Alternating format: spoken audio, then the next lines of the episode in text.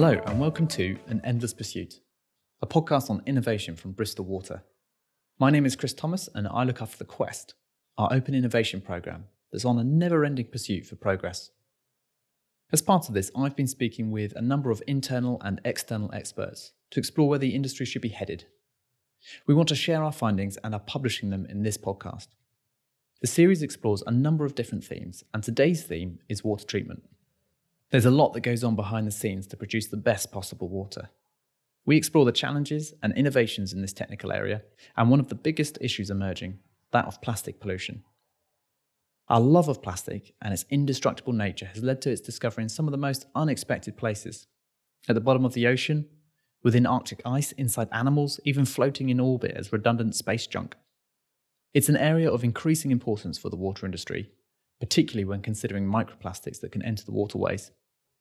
This is leading people to ask questions like should we begin to regulate for this? To start, I speak with Rob Luckwell on the process of water treatment. I then speak with Natalie Fee on plastic pollution. Rob is a water quality scientist and after 15 years on the job is an expert in treatment process operation and optimization. He has a passion for customer engagement and educating on the value of water. In fact, one of his recent accolades Rob was awarded an Outstanding Business Advocate Award by the Lord Mayor of Bristol for services to the local communities. Natalie is an award winning environmentalist, author, speaker, and co founder of City to Sea, a UK based organisation running campaigns to stop plastic pollution at source. In 2018, Natalie was listed as one of the UK's 50 new radicals by The Observer, and in the same year, the University of the West of England awarded her the honorary degree of Doctor of Science in recognition of her campaign work. She won the Sheila McKechnie Award for Environmental Justice in 2017 for City to Sea's hashtag Switch the Stick campaign and is proud to have been named Bristol's 24 7's Woman of the Year for 2018. Her book, How to Save the World for Free, is due out in October 2019, and she can be found on Instagram as Natalie Fee underscore and on Twitter as Natalie Fee. Water quality is an expansive area, and we cover many thought provoking topics in today's conversations. I hope you enjoy listening. Rob, thanks for joining me today. Hello, good morning, Chris. Can you explain where we're stood? In a beautiful spot. Look at that, we've got swans over there. This is a bit of an origin story. This is one of the oldest reservoirs we have at Bristol Water. So if you can look out right to the far end, you can see a waterfall coming in. This is something called the line of works. This was the original source that was being brought in from the Mendips all the way to Barrow Gurney, which is where we are now, just down from the airport. This reservoir was built in 1852. So not long after Bristol Water's conception in 1846. So it's it's a beautiful spot and the sun is shining. And it's still here today. We're still using it. Indeed. So for those who aren't so close to the topic, can you provide a brief overview of what's involved in treating the water that we drink? What does that process look like? Bristol Water operate a whole series of different treatment works, and it all depends on what type of water is actually coming in. So, for instance, here at Barrow Gurney, we've got problems with algae in the water. We have some problems with metals, sometimes with sediment and the color of the water. And the treatment process here at Barrow is, is multi stage. We combine chemicals and filters, and we need to disinfect the water before it goes out the door to the customers. It's very highly sophisticated, and the treatment technology that we're using now is state of the art. And if we then have to manage it at the source, what, what other issues are we are we managing post that? So if you look just out here, we can see these little green buoys, and these are aerators. So we we are bubbling the water up. This stops the, the reservoir from what we call stratifying. This helps to keep the algae down. Great. Okay. So as we manage water quality, there's a, there's a number of steps. There's everything you've just described around looking after our raw water quality sources. Yeah. Then there's actually treating that water up to a potable standard, and then getting it down the pipes to our taps. And we've got to we've got to control the water quality all the way along that journey if we if we go in reverse and, and think of the taps first, that's the area that most of us are familiar with. Yeah. What are the sort of challenges we face in managing water quality at that part of the the chain, and and what innovations are out there that are, are lending solutions to that? The biggest issues currently facing the water companies all over the country is the legacy of cast iron pipework. Now, as cast iron erodes, corrodes gradually from the inside, so you get lots of rust and accumulating in the pipes. Now, we can either replace these sections of pipework or we can flush the pipework to stop all those bits coming through into customer properties. Now, what you can do, and what Bristol Water are actively doing now, is to put in monitors actually in the pipes, which can tell you the amount of iron that's present, the amount of sediment. It monitors for discoloration, and that can inform our operations room and can inform network staff and water quality staff. So we can take action. I think the, the next step really is automation. Once you can start looking live at your network, you can start to predict or proactively manage incoming quality problems.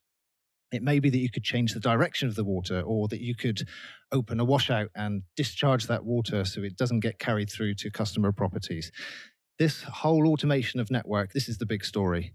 And this is what we're going to be putting money, time, enthusiasm, and innovation into. Great.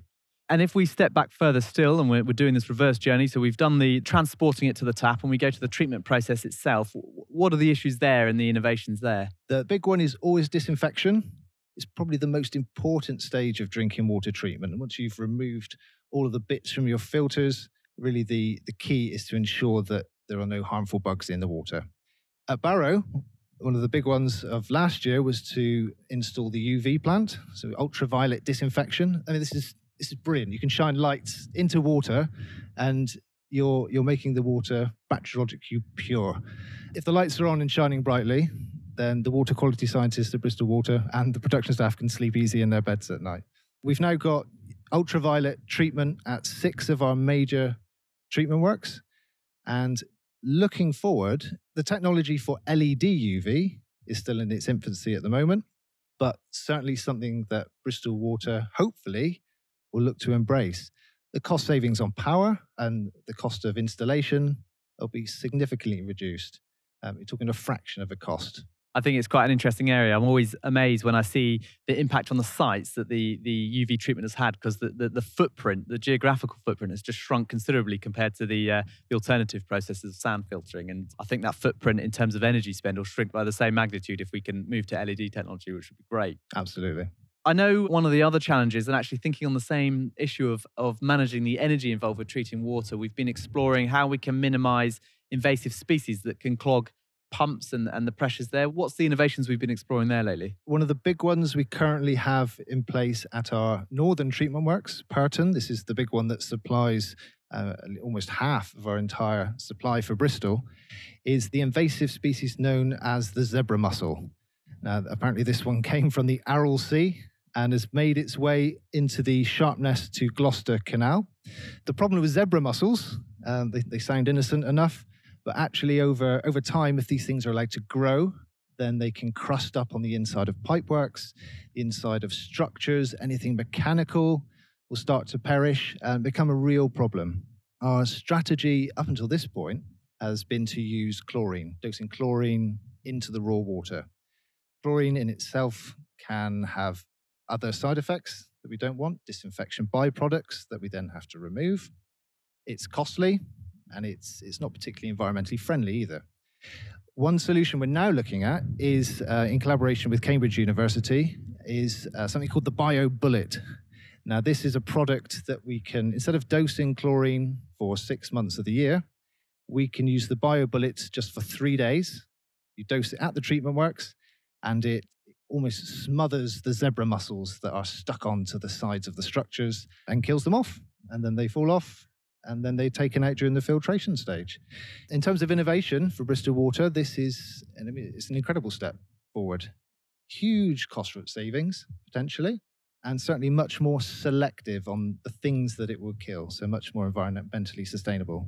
Yeah, much nicer than chlorine. Absolutely. Yeah. So stepping back in the in the process again and coming on to managing our raw water sources, what are the some of the challenges we face? We're stood next to one today.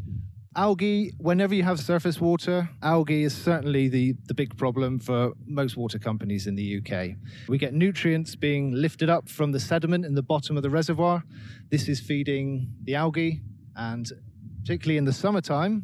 Uh, all the algae come out to play when it's nice and sunny, and that water, that algae laden water, is then carried through into the treatment process. It can block up filters, it causes strain and pressure on the treatment works, and can also lead to taste and odor problems as well. As all these algae cells die, so they can release some quite unpleasant tastes, which we certainly don't want our customers to be noticing. Some solutions to manage algae, and there's a whole area of innovation that's going on at the moment. But one of the ones that we're looking at is the ultrasonic devices. So these are um, small setups that you can place into the reservoir, which emit a pulse into, into the water. And they either disrupt the algae, so they, they don't like floating to the surface if this kind of sound barrier is there, or if the pulse is intense enough, it can actually burst the cell of the algae, so they, they perish and then they fall to the bottom of the reservoir. Uh, so this is an exciting one. And we've had in Cheddar Reservoir, we have had a, an ultrasonic instrument for since 2017. Uh, the results thus far have been mixed, um, but we are persisting, and hopefully in time we should get some some good benefits from it. Great, I think it's fascinating. I think it's the same, or based on the same technology of the reversing car sensors. So it's quite a, a unique, different application for it. And what about if we we can I think go further upstream still into how we manage chemicals that run off into our raw water sources? What what do we need to do there in terms of managing the, the quality? The word of the day is catchment management. This more holistic approach to managing water quality. Treatment processes in the past have always been the ones to remove the problems from the water as it goes through the treatment stage. Actually, if you take a step back and you start to look at things in the catchment, the surroundings, this is by far the best approach. You're working with farmers to look at what they're putting on their fields. You're looking at industry, you're looking at landowners. You need to understand all of the risks to your supply by having a clear view of everything that is going on around that source, around the reservoir, around that river in the, the northern area, uh, northern part of our company area, up in Purton, where we have the Sharpness Gloucester Canal, we have uh, something called the Metaldehyde Action Project, which has currently been in place since about 2007 when we first picked up something called metaldehyde. This uh, metaldehyde is the active ingredient in the, the small green slug pellets that, that granny will put on the marigolds uh, to keep the slugs away. Now, the farmers are using these small green pellets in abundance on their fields. And because they're so hardy, these little pellets, they don't degrade readily in water. And metaldehyde is being carried through from the raw water into the treatment process. And it's very difficult and very costly to remove. Since Bristol Water uh, we have the dubious accolade of, of identifying metaldehyde for the first time out of all the companies. Since then, all the companies started looking for it, and actually, many of them have been finding this and finding this substance higher than what we have here. Anglian water, for instance, very high levels. You think about the geography of the area around Peterborough in the low-lying countries. To manage metaldehyde, we've actually taken a step to pay for an alternative product for the farmers. This is a very winning hearts and minds type of project to ask a farmer to change the chemical that they're putting onto the ground. This protects their livelihood, and we're asking them to try something else instead. Now, we have to get them on board if we want this to be successful. So, we have been paying for an alternative slug pellet, um, a, a ferric based substance, much more environmentally friendly. And it's taken many years for the farmers to grow in confidence, but we're now at that point where metaldehyde is no longer being used in the farms that we are engaging with in the catchment. The, the cost involved is, is huge savings, and it's, it's so much better for the environment, and it's great collaboration between Bristol Water and all the landowners in that catchment area. So a, a real success story. And I think finally, to since it was identified and since the work that we've been doing, an act has now been passed to look at a phase ban of metaldehyde since December 2018. So hopefully in 2020, we should no longer see metaldehyde coming through into our treatment works. That's great, Rob. Thanks very much. It really shows that the best way to tackle any problem is always to go right back to the source, and catchment management is certainly the way to do that for the water industry. One of the big questions being explored today is whether plastic is becoming the next metaldehyde. And it's an interesting one because it's not just linked to specialist users, as was the case with metaldehyde and farmers. It's something we're all involved in. We're now going to hear from Natalie Fee, the founder of City to Sea, to find out how we can tackle this emerging issue of plastic pollution, both as individuals and as companies.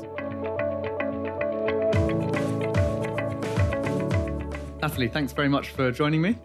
Very welcome. Today, we're exploring where the industry is moving when it comes to managing the environment that water comes from and how we treat that water. It's an area that has seen all sorts of development, but one that not many will know about because it's quite a scientific domain. There's lots of chemistry and lots of biology going on. However, one topic that most people will be familiar with is that of plastic contamination in our aquatic environments, particularly microplastics. And the issues now on political agendas, there's growing academic research around it, regulation is emerging, and technology solutions are being sought. So there's all sorts of forces that are coming together, and these will really influence and support the water industry in its role around stewarding those water resources. Before we dive into all those different areas at play there, can you help us understand a little bit of the scale of the issue? Just how much plastic's out there and, and what's the impact that it's actually having? Sure. I mean, in terms of our oceans, the Bristol based consultancy Eunomia put together a really good study which showed that we've got around 12.2 million tonnes of plastic making its way into our oceans every year, which, when you break that down, no pun intended, um, actually ends up being about 9 million tonnes coming from land.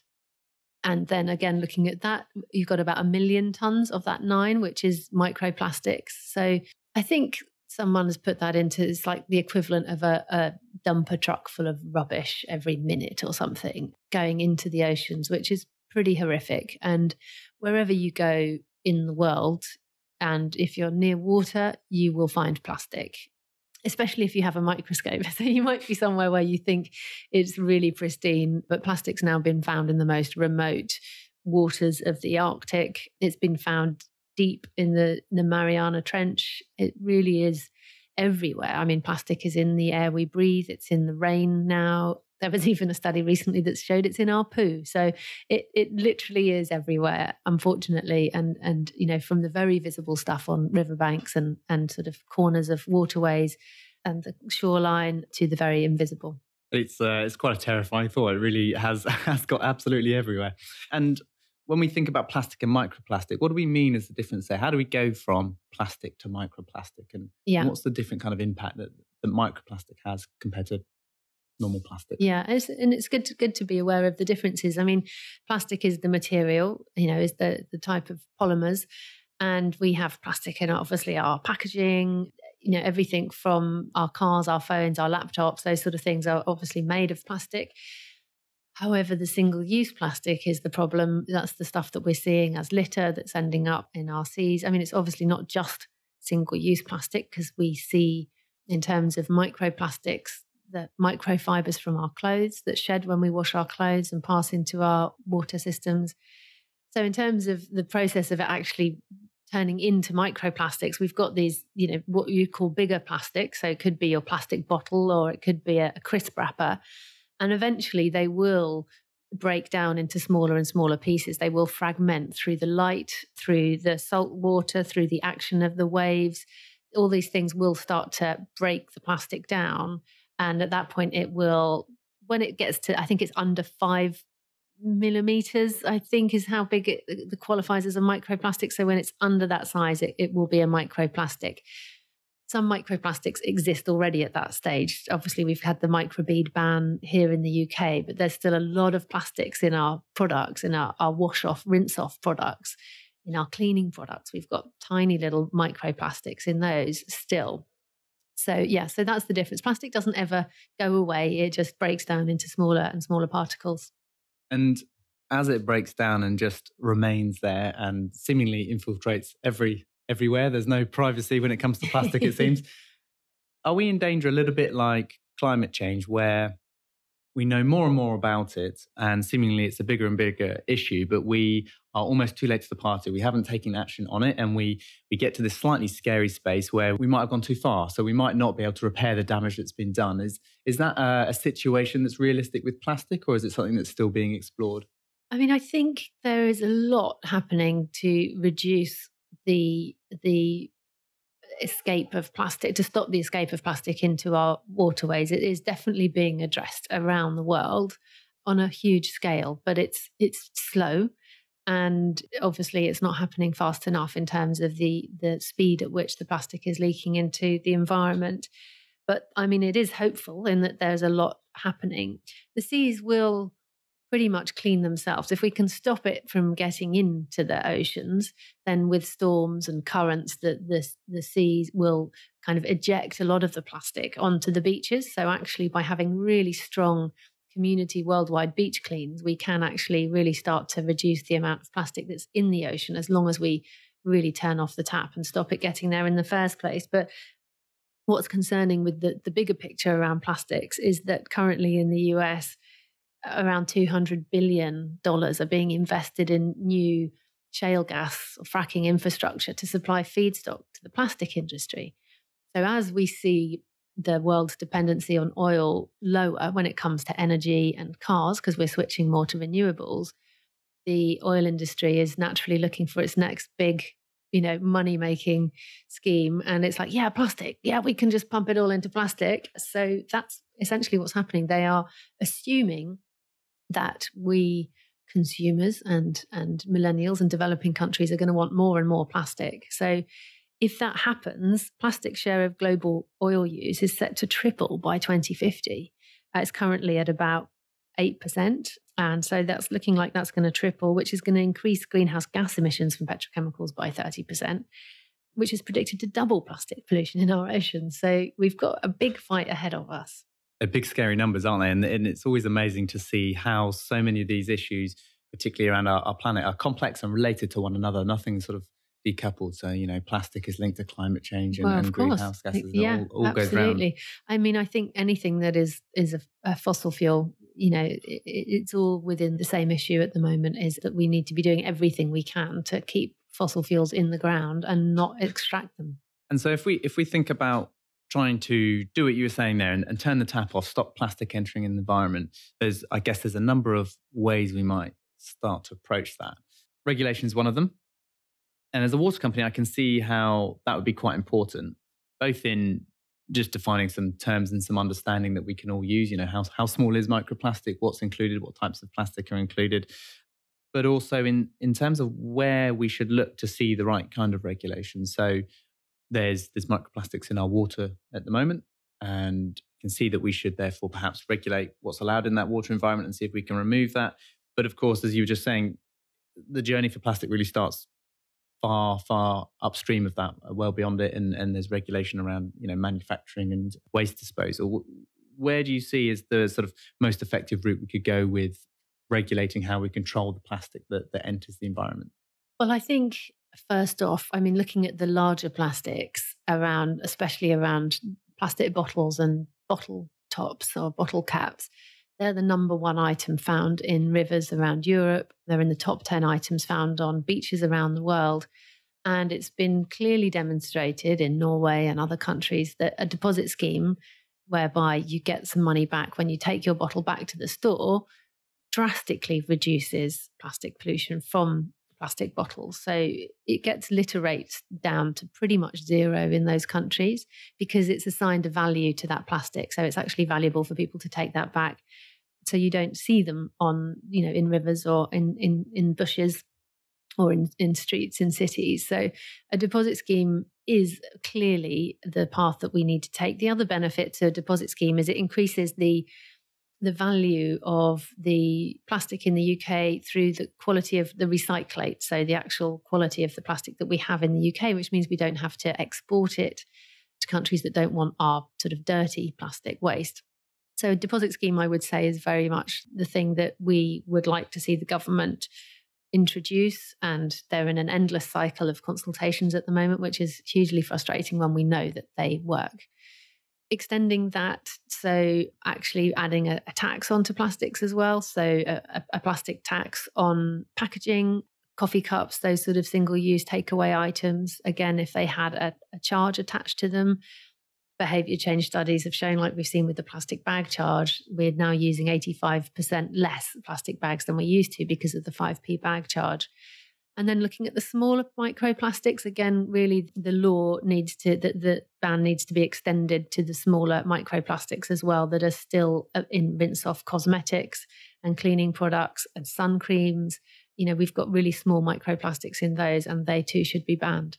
Mm. And I guess if that's the, the, sort of the macro level of, of dealing with, with plastic at, at, at scale, what is it that we can do as individuals to minimize how plastic enters the environment and, and control that at, at, the sphere of our, our own influence? Yeah, I think that's the exciting bit really is people can, you know, think, well, what's the point? You know, what can I do? But we could we've seen what difference it makes when one person refuses a straw and you know they set off this this chain reaction of their friends doing it their family doing it and it has become an incredible powerful movement and that is what is challenging the petrochemical industry's assumption that we're going to want more and more plastic. Actually, individual action by refusing single use is, is really challenging those and, and making investors uncertain whether they should invest in the plastics infrastructure, which is exactly what we want. So I'd say never underestimate your power as a citizen, as a consumer, of where you spend your money and how that can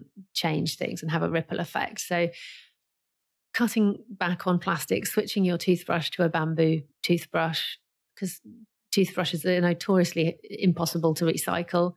Lobbying people like Colgate to make sure that their products are recyclable and that they have drop off points in every store, not just in some stores around the country your bathroom's a really good place to switch. So you can have a, a, metal razor instead of disposable razors. You can have homemade, really simple to make uh, toothpaste, or buy little toothy tabs instead of you know your unrecyclable plastic tubes of toothpaste, which are often still full of tiny microplastics. Switching to a shampoo bar. So there's there's a lot that we can do, and the bathroom is quite an easy space to get yourself plastic free for people with periods, we've also got so many reusable menstrual products now, which is a speciality of ours at City to Sea, obviously encouraging people not to flush plastics down the loo. And obviously, menstrual products is a huge source of that. We're kind of speaking at two ends of the spectrum there. We've got sort of big, big top down change with regulation, and we've got all the sort of changes we can make as, as individuals. And across that, it, it represents, I guess, an interesting challenge for water companies in that much like our catchment management activities for other chemicals that we don't want entering the, the water system. And we have to learn how to engage with companies and individuals and ensure that they care about this issue and that they can work with us to reduce it. Is there anywhere that you think would have a, a, a real um, strong impact in that spectrum around you can regulate, you can lobby manufacturers, you can work as individuals? Is there one area that's really having more effect than others, or, or is it sort of a portfolio where we should pursue everything at this point? It's definitely a, all approaches are working at the moment. I think that the continuing pressure on the government is a key area. Um, you know, making sure your MPs are really on board and keeping that pressure up, I'd say, is key because obviously that can solve so many of the problems. But it's slow, and we know that they're not very responsive, and we know they've been distracted with Brexit. So, really really focusing on the individual actions. And the supermarkets are a brilliant place to focus our laser beam of attention because they want our money, they want our custom. So seeing like Waitrose introduce the refill stations now with with loose food it's something we've been talking to them about for years. So it's really fantastic to see them being the first to trial this, and and that's because of our you know consumer demand. So they are responding to that. So you know, Morrison's taking their fruit and veg plastic free. Iceland have got some great commitments as well. So that is really where we do have a lot of agency. And as you go about trying to promote these changes, what are the biggest barriers you're you're seeing that really need to be overcome at this point? I'd say it's still the supermarkets. Right. You know, I had a particularly busy week and weekend, and you know, living with less plastic, you do need a bit more time because you need to go to certain shops that have, you know, your loose, you know, fish and meat, you know, or maybe loose cheese, or go to the sort of zero waste shops to refill your, you know, your your your dried products.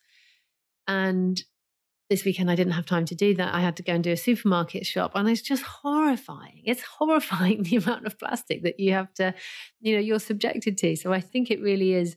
You know, they are holding things up a lot for us. Obviously, food waste is a big issue, and we don't want to, you know, make one problem better and another worse. But there's a lot of a lot of ways around it. So I'd say, um, yeah, still back to the supermarkets. And is there something that those who might sit on the investment side be able to do around around this? You know, ethical investment is is not just a nice thing to do anymore. It, it seems to work for for those investing. They seem to get good returns. And you mentioned earlier that some of them are getting a little bit nervous around whether the projections for the size of the plastic market is going to be as big as the oil industry would like it to be. Is there anything in terms of where investment can be focused that can really make a dent on this plastic issue?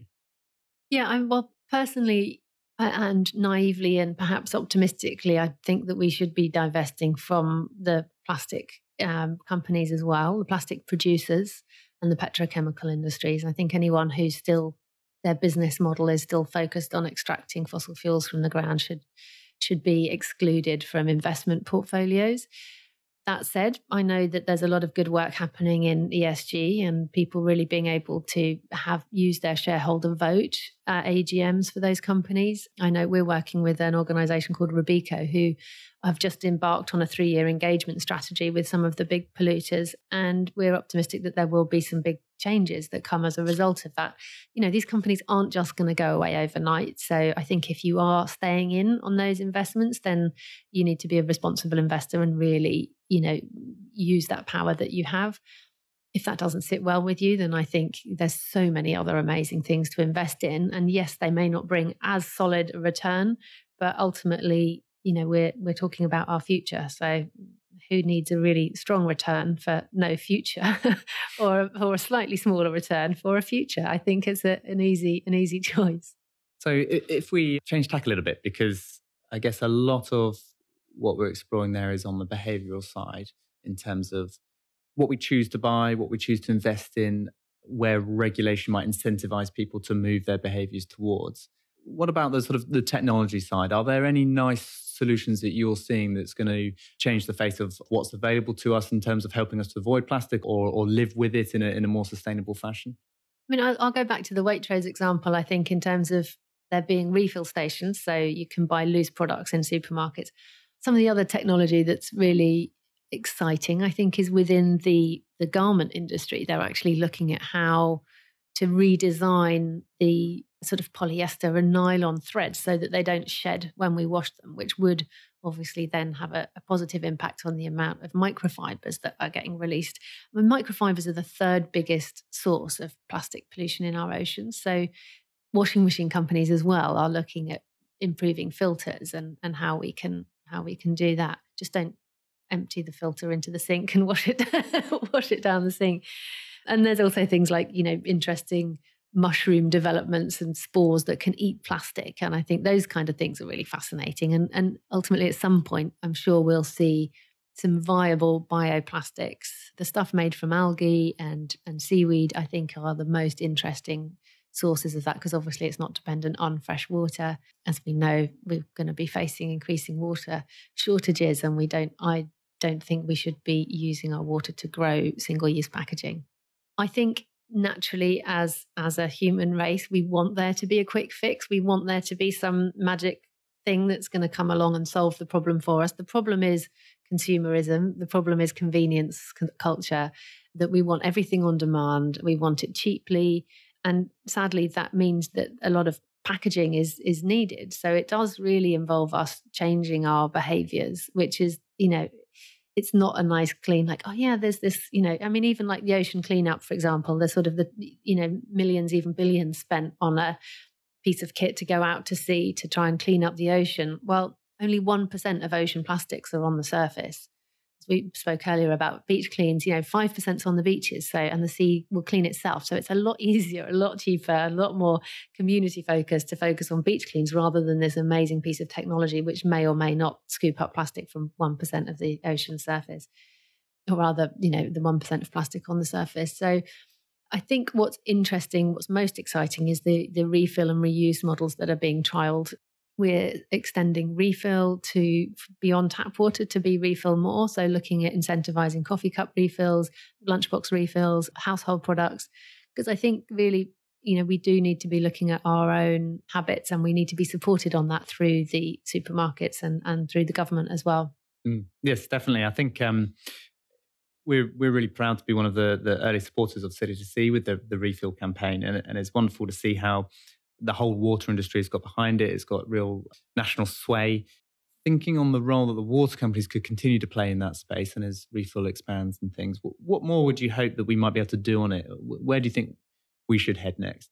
I think, I mean, it's been amazing to have the support of Water UK and then of the sort of the early adopters like Bristol Water and really to see how that has supported refill and and we, we've now got over 200 local schemes across the UK and communities but I think there's a lot more that could be done in terms of really embedding refill in the company culture, really in the in the CSR of the water companies, in the business operations, the the team on the ground. So the communications as well, because studies have shown that around 85% of people want to do something about plastic pollution. And I think there's a lot more that the water companies can do to really mobilize that passion and to give people things that they can do in their community through refill, through expanding that to refill more, and also around unflushables. Like there's a, an incredible opportunity to still really engage on plastics, and I think there's a lot more that that water companies could be doing with that.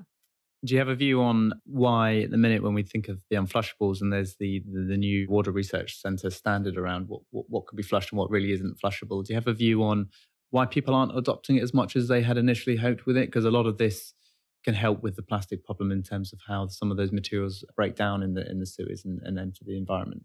You're referring to the fine to flush yes. logo. Yeah. Well, I think it's a little bit confusing. I think for a long time the water industry has been talking about the three Ps, and I think that was just starting to gain traction. And I think people were really starting to understand that okay, it's just those products that go down the loo, and and a lot more could have been done around that. I think introducing a fine to flush logo is a good step, but still, those products that we're putting down the toilet, even the ones that are, say, regenerated cellulose, we don't really know what the impact of that's going to be on the marine environment.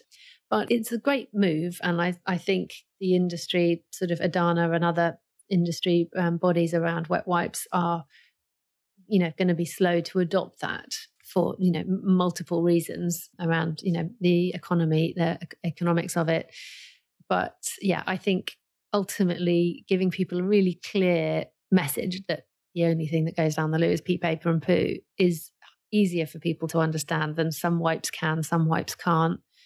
You know, we know that mm. generally people don't pay much attention to the packaging.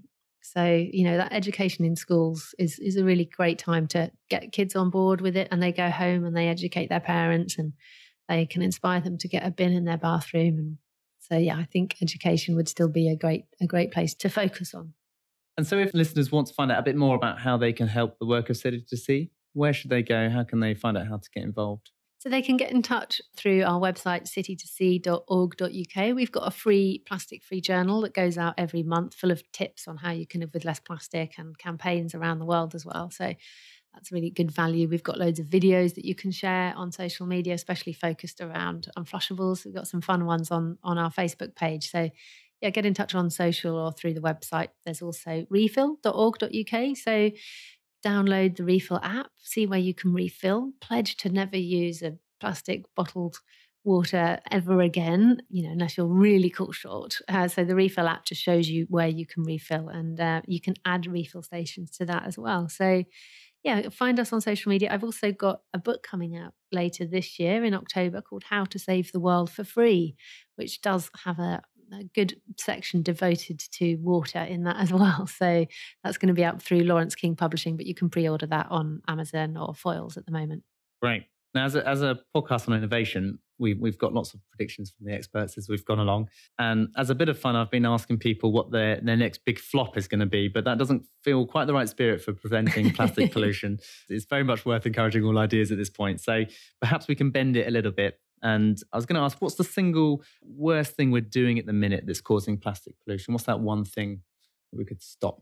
I think the worst thing that we're doing is not having a deposit scheme. Like it would solve a big chunk of the problem. So I'm just going to go with that. I think, you know, the fact that our government is tied itself up in knots around consultations and is being influenced by industry lobbyists to, to push back against the deposit scheme is a key problem. So, yeah, I think pushing forward on that would be the next big win. Natalie, thank you. There's uh, some great challenges for us to try and rise to there. So, uh, good luck to everybody. Thank you. Thanks for joining us on our innovation quest. We hope you enjoyed the conversation, and if it has sparked any thoughts on where we could work together to push the industry forwards, we'd love to hear from you. Please do go to our website or contact us through innovation at bristolwater.co.uk.